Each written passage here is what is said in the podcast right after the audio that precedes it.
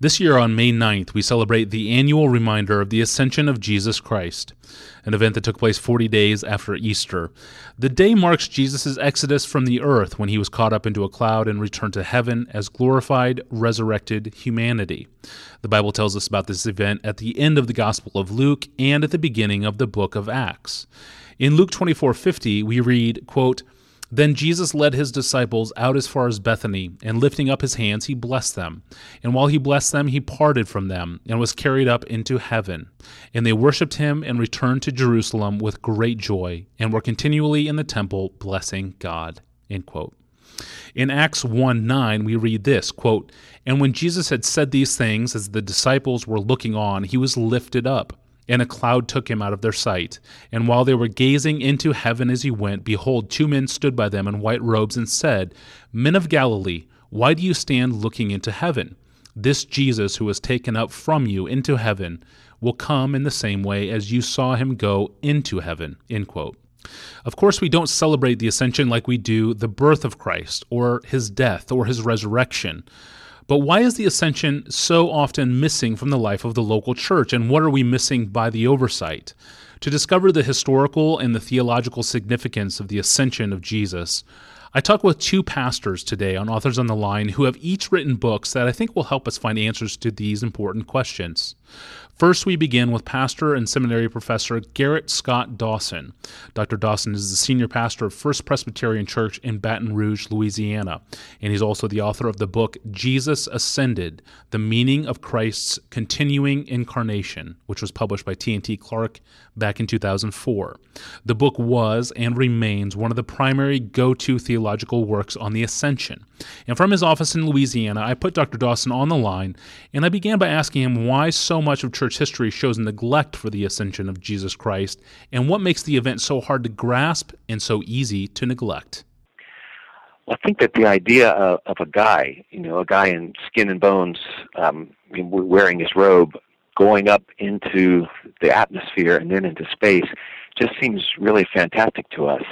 Uh, we get images of a Monty Python cartoon where there's a Jesus going up into the clouds, waving goodbye to everybody, and it's almost a little embarrassing for us as modern Christians, you know, who've done, who've seen space travel occur. We think it must be more spiritual than that. How could it really be something something physical? And so we, we tend to want to minimize it, and we would like to think that maybe Jesus unzipped his skin suit when he went up and then just disappeared into heaven. So there seems to be a, a really strong temptation in the church to spiritualize the ascension. There really is, and you know, throughout the history of Western thought in particular, there's been a, a, duality between the world of spirit or mind and the world of world of physicality or flesh. And so we think that because God is spiritual, um, you know, God is spirit, that there can be no materiality there. There can't be anything of, of flesh and blood. It's got to be um, just ghostly. And so, because of that duality in our thinking, we really don't have a full grasp on just how real and concrete um, the heavenly realm is going to be for us. That's a good point. And um, with all of the appropriate stress on the physicalness of Christ in the ascension, we're faced with a, a, problem of where. Where is Christ physically right now? Is he in this universe? Is he out of this universe? Uh, how would you answer this question? Well, that's a great question. And perhaps the first way to answer it is to say that, that the church across all times and places has always affirmed that Jesus, in the same body in which he was crucified, you know, John Knox says the self same body, in that body he rose, and in that self same body he ascended. Now his body was transformed you know, after he, he died and was entombed. Uh, he was resurrected, not just resuscitated.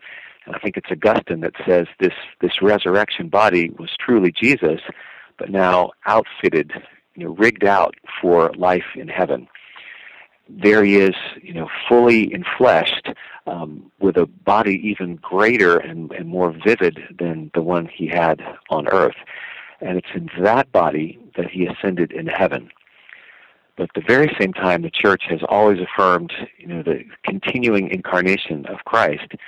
We've also said um, space travel was not in view, to quote Douglas Farrow, or John Calvin kind of quipped, what do we place Christ in a cottage among the stars? Um, we know that he's gone to a different realm, to the heavenly realm, into the dimension of, of God's presence that's beyond our capacity as uh, mortal beings bound to earth to be able to see or grasp. So in some ways, when you say, where is Christ now? You know, the, the answer from Scripture and the Creed is he's at the right hand of the Father. You know, he's on, on the throne of majesty, seated with his Father and reigning.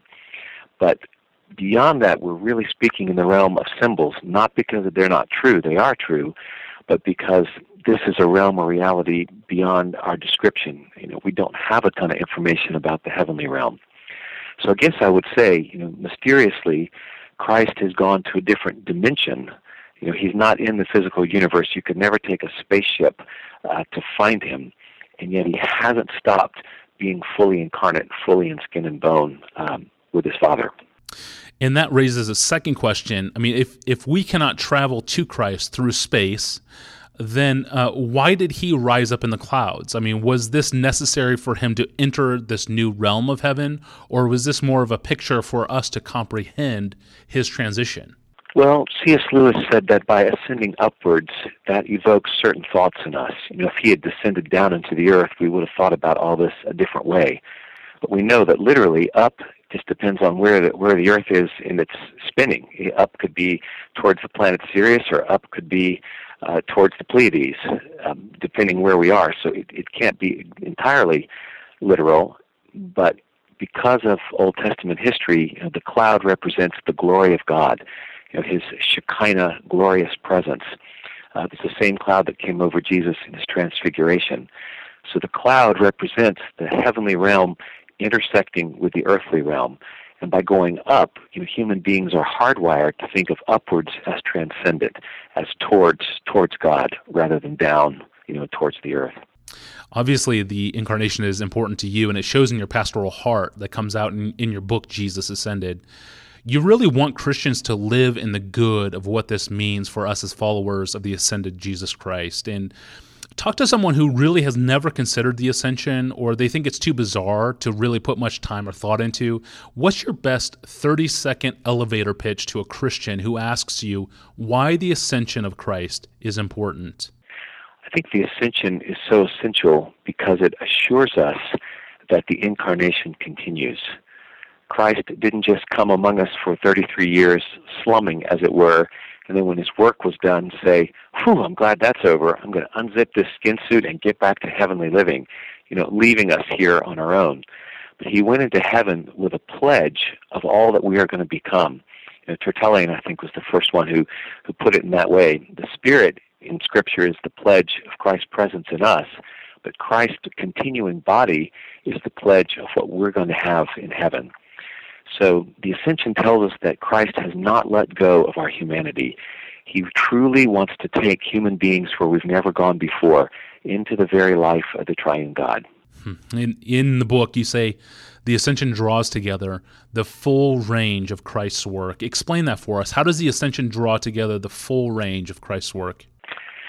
It's interesting to think if you take the Apostles' Creed, there are 12 verbs about Jesus. Nine of them are past tense. One is present tense, and the two are, are coming. The ascension is the last past tense verb about Christ. In other words, it's the last part of the story that occurred in this world. He ascended into heaven. And then so it takes us right to so what is it going on now? He sits at the Father's right hand. So that last past tense verb in the Creed in the story of Jesus is the hinge on which we turn from all that Christ accomplished in his birth, his sinless life, his death, and his resurrection to what he's doing now. So I think it's really fun to think about if you take Calvin's categories, the brilliant categories of Christ's work as prophet, priest, and king. When Jesus walked the earth, he was the true prophet. He was the Word of God speaking you know, literally to us in a human voice. But now with his ascension, you know, the hinge has turned, and he speaks to us through his Holy Spirit that he pours out on his church. So, you know, first the Spirit breathes out the words of Scripture, and then every present moment the Spirit is the one who takes the words of Scripture and opens our hearts so we can see who Christ is according to the Scripture.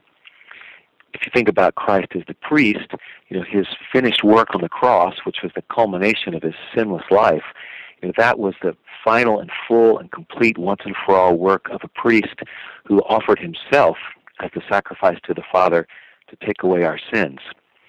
Uh, and the ascension represented his taking that offering into the Holy of Holies, really into the Father's presence. But it's also the hinge that means now Christ at the Father's right hand has priestly work. Not that he needs to die again, no, that's once and for all. But he now prays for us. He now sends his Spirit on us to convert us and to sanctify us. He now, as the great hymn says, pleads the merits of his blood for us. And then thirdly, you know, his kingship, um, the ascension marked you know, the lifting up of Christ, which John's gospel tells us began with his with his cross. You know, the king went to the throne of the cross, died and rose, he was further glorified, and then when he ascended, he was truly, you know, Lord and Christ. But after his ascension, he's now the king who reigns from the Father's right hand, sustaining all things as he always has done, all of creation. Um, he is, as Paul says in Philippians 2, the name above every name, King of kings and Lord of lords. Yeah, let's talk about this enthronement. Uh, on one hand, the ascension of Christ is him leaving the earth in a cloud. On the other hand, it, it involves Jesus' post resurrection entrance back into heaven. Um, piecing together what we see in Scripture, especially in the Old Testament, what happened upon Jesus' return to heaven in the flesh? Paint the scene for us of what was transpiring on the other side of the veil, so to speak. Well, there are many ways to think about that from Scripture, and they're all beautiful and, and all mysterious.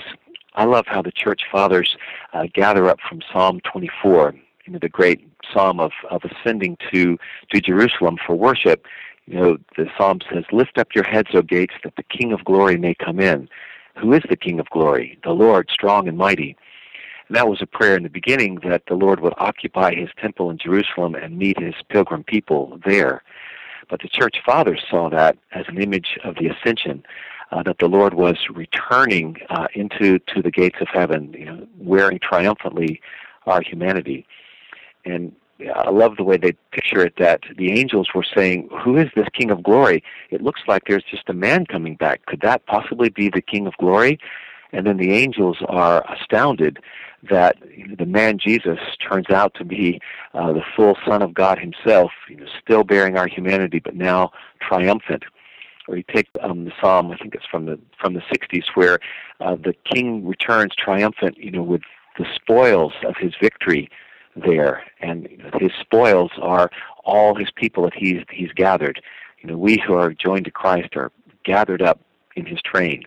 Um, it, it's just so beautiful so so that we think of you know the ascension really tells us what what is the destiny of man in Christ. You know, the world on its own, our destiny is is degradation, is decay, is death, is despair, and our popular culture paints the degradation of man all around us. We we can't rise above it. But in Christ, you know, heaven is is shattered open, and the true destiny of man joined to Christ is the glory of God the Father, to be to be seated with Him, to be in His His presence. So um, Jesus is going forward as the sign of what we could be in Him. It's it's simply beautiful. Yes, that is a beautiful picture. And uh, in the book, you say that the ascension protects us from certain things. The first thing it protects us from is from reinventing Christ. I mean, explain how the ascension protects us from reinventing Jesus. Yeah, the ascension it's important because in remaining the Jesus he always was among us, um, in remaining bodily as he ascends, Jesus can't be spiritualized into a Christ principle. He can't be turned into, well, the Christ in you, or the way you now incarnate the Spirit of Christ, like he incarnated the Spirit of God in his life. no, the Lord Jesus is still the same Jesus that walked beside his disciples on the Sea of Galilee, who touched the mother in law of Simon Peter and raised her, the same Jesus who spoke truth to the Pharisees, who raised Lazarus from the dead. And what happens is, because of the ascension, we are sent back to the Gospels as this is the information we have about who Jesus is. We're not to speculate beyond him into some spiritual being that we, we add our thoughts to. The fact that he remains the Jesus that walked among us and yet has withdrawn forces the church to say, okay, the real Jesus, the only Jesus we can know right now, is the one revealed to us in the Gospels. So it, it causes us to have a Christ who is fully God and fully man, um, the Orthodox view of the church that's been held through the centuries. It, it puts the lie to all these reinventions of Jesus whenever some scholars want to pick and choose what he said according to a kind of spiritualized Christ. And related to this, the ascension you write in the book protects us from over identifying with our contemporary culture. Explain how, how that works. Well, when Jesus ascends, he's, he's taking our humanity up into heaven. And so it's the promise of glory to us, but it's also a reminder of our destination. Paul in Colossians 3 says, you know, lift up your hearts, lift up your mind to where Christ is, seated in the heavenly places, because that's really where you are. In other words, don't set your mind on, on earthly things. It causes us to remember, oh, the final goal is not is not here. You know, you see, I see in my neighborhood spray painted across a, a child's tree fort, YOLO, which means you only live once. Um, and it's a word young people are using to say, since we only live once, let's do whatever seems exciting and, and meaningful and fun for us. But Christ Ascended says, you only live once, and after that, the judgment. You know, after that, the full life. It's both both hopeful and and frightening that uh, we are so much more than just this world. But what I think is really wonderful about that is while we're not allowed to identify with our contemporary culture, and the ascension sends us heavenward, the fact that the ascended Christ is still in flesh also sends us back to the world to say, but we can't neglect the world and its agony. We can't withdraw from the world because it's skin and bone, it's breathing, sweating, thinking humanity that Christ keeps and still loves and still wants. So Christians are drawn out of the world in order to be sent to the world to give our lives uh, for the sake of the world just as Christ did. You know, it's to care for creation because Christ still loves creation. He's kept it in himself. Uh, it's to care for the lost and the least and the little ones because Christ says, I'm still concerned about them. So seek me in heaven for your for your life, and then go seek me uh, uh, in my poor and in the lost uh, for your mission. In Luke 24 52, it seems odd to me that the disciples were filled with joy at the ascension of Jesus when he is leaving them. Um, why did the absence of Christ actually bring them joy, and what does that mean for us as Christians today and for our joy in Christ? Well, I think that Luke 24 story, that episode of Jesus departing and blessing, is simply stunning in the fact that the disciples then rejoice. Because if you look at John's Gospel in chapter 16, just before Jesus' crucifixion, he's he's predicting their sorrow. He says, "In a little while you'll see me no longer, and you will have sorrow." But then he says, "In a little while longer you'll see me again, and your hearts will rejoice, and no one will take that joy from you."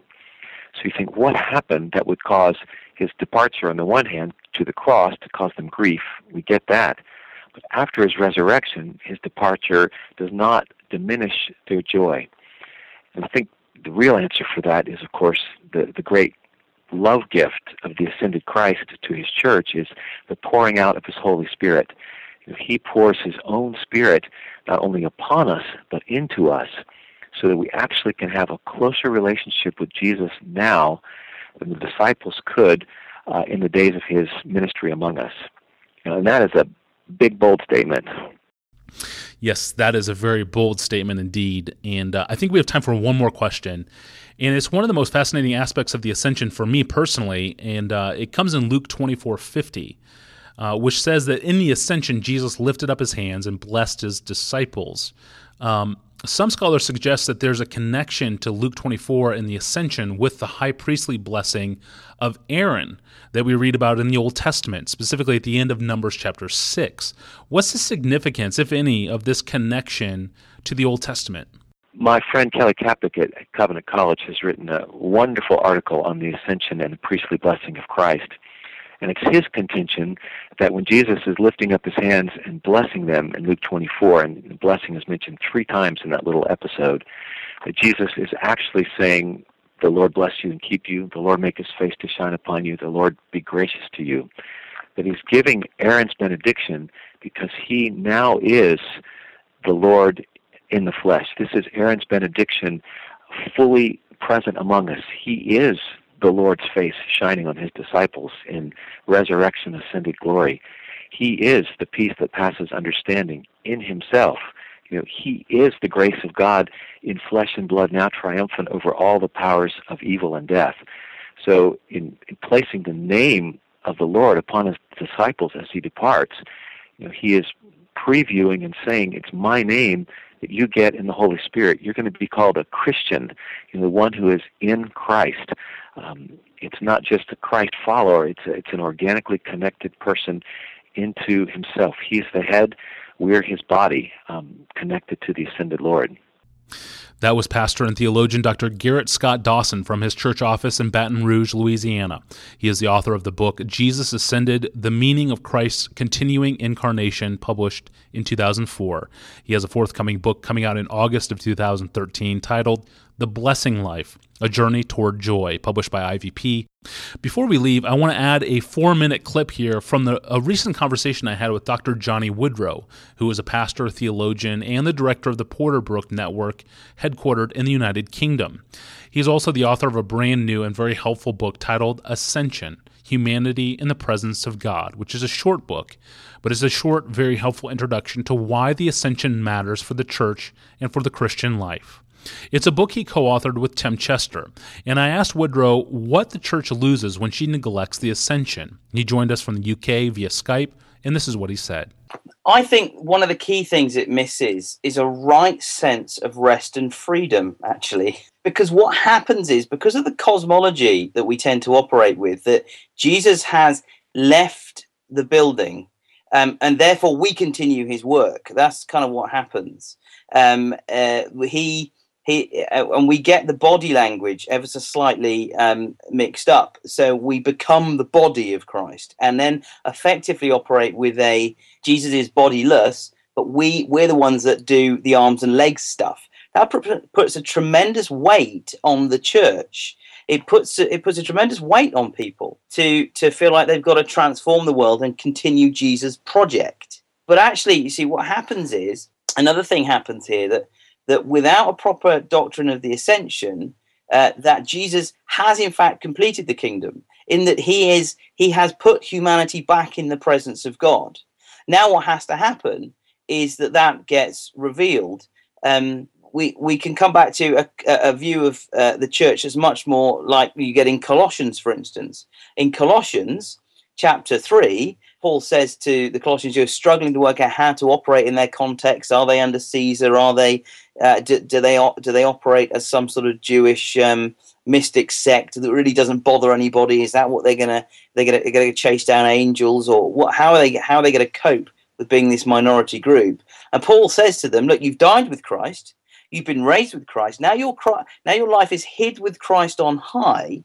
It's, it's an appeal to the ascension. In fact, it's an appeal to how every moment the gospel has happened to them in Christ. They've died with Christ, been raised with Christ. Now they've been their life is hidden with Christ on high. Therefore, what explodes out of that is bog standard ordinary Christian living. They let the word of Christ dwell amongst them richly. They love each other. They get on doing. They, their life looks like that of the culture actually It's recognizable in that they, they get jobs, uh, they get married, they have kids, um, but it's all done with a gospel rest and a sense in which we no longer have to look at the things of this world as like their ultimate things because I know my life is secure. Every my humanity is summed up, completed in who Christ is, and now I can rest in the light of that. He's done the completing the humanity work for me. And now I can just demonstrate in my own small way, living in the light of that, rather than having to have a sort of theology that means that I do the work of Jesus. I was reading um, a paper by a guy called Gary Deddo, actually, it was quite interesting, on T.F. Torrance.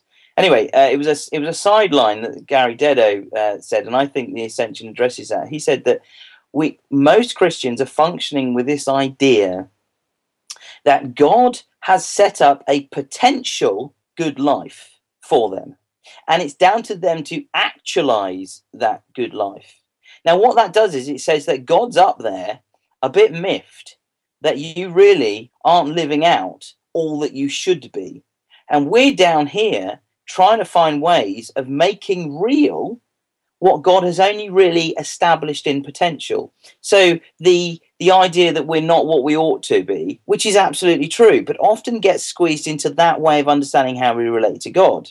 So what that leaves is it leaves God up there disappointed in most non in most Christians sort of you know if they're honest they feel like there's a, a, finger wagging at them from up there and all of the weight of responsibility becomes on them making real the gospel Uh, you may even say incarnate the gospel as a way in which I think that that term has been misunderstood.